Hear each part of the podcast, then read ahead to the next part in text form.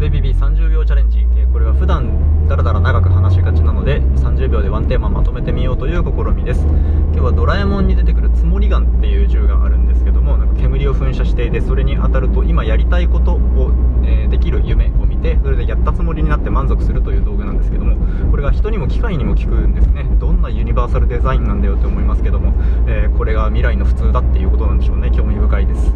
それではまた。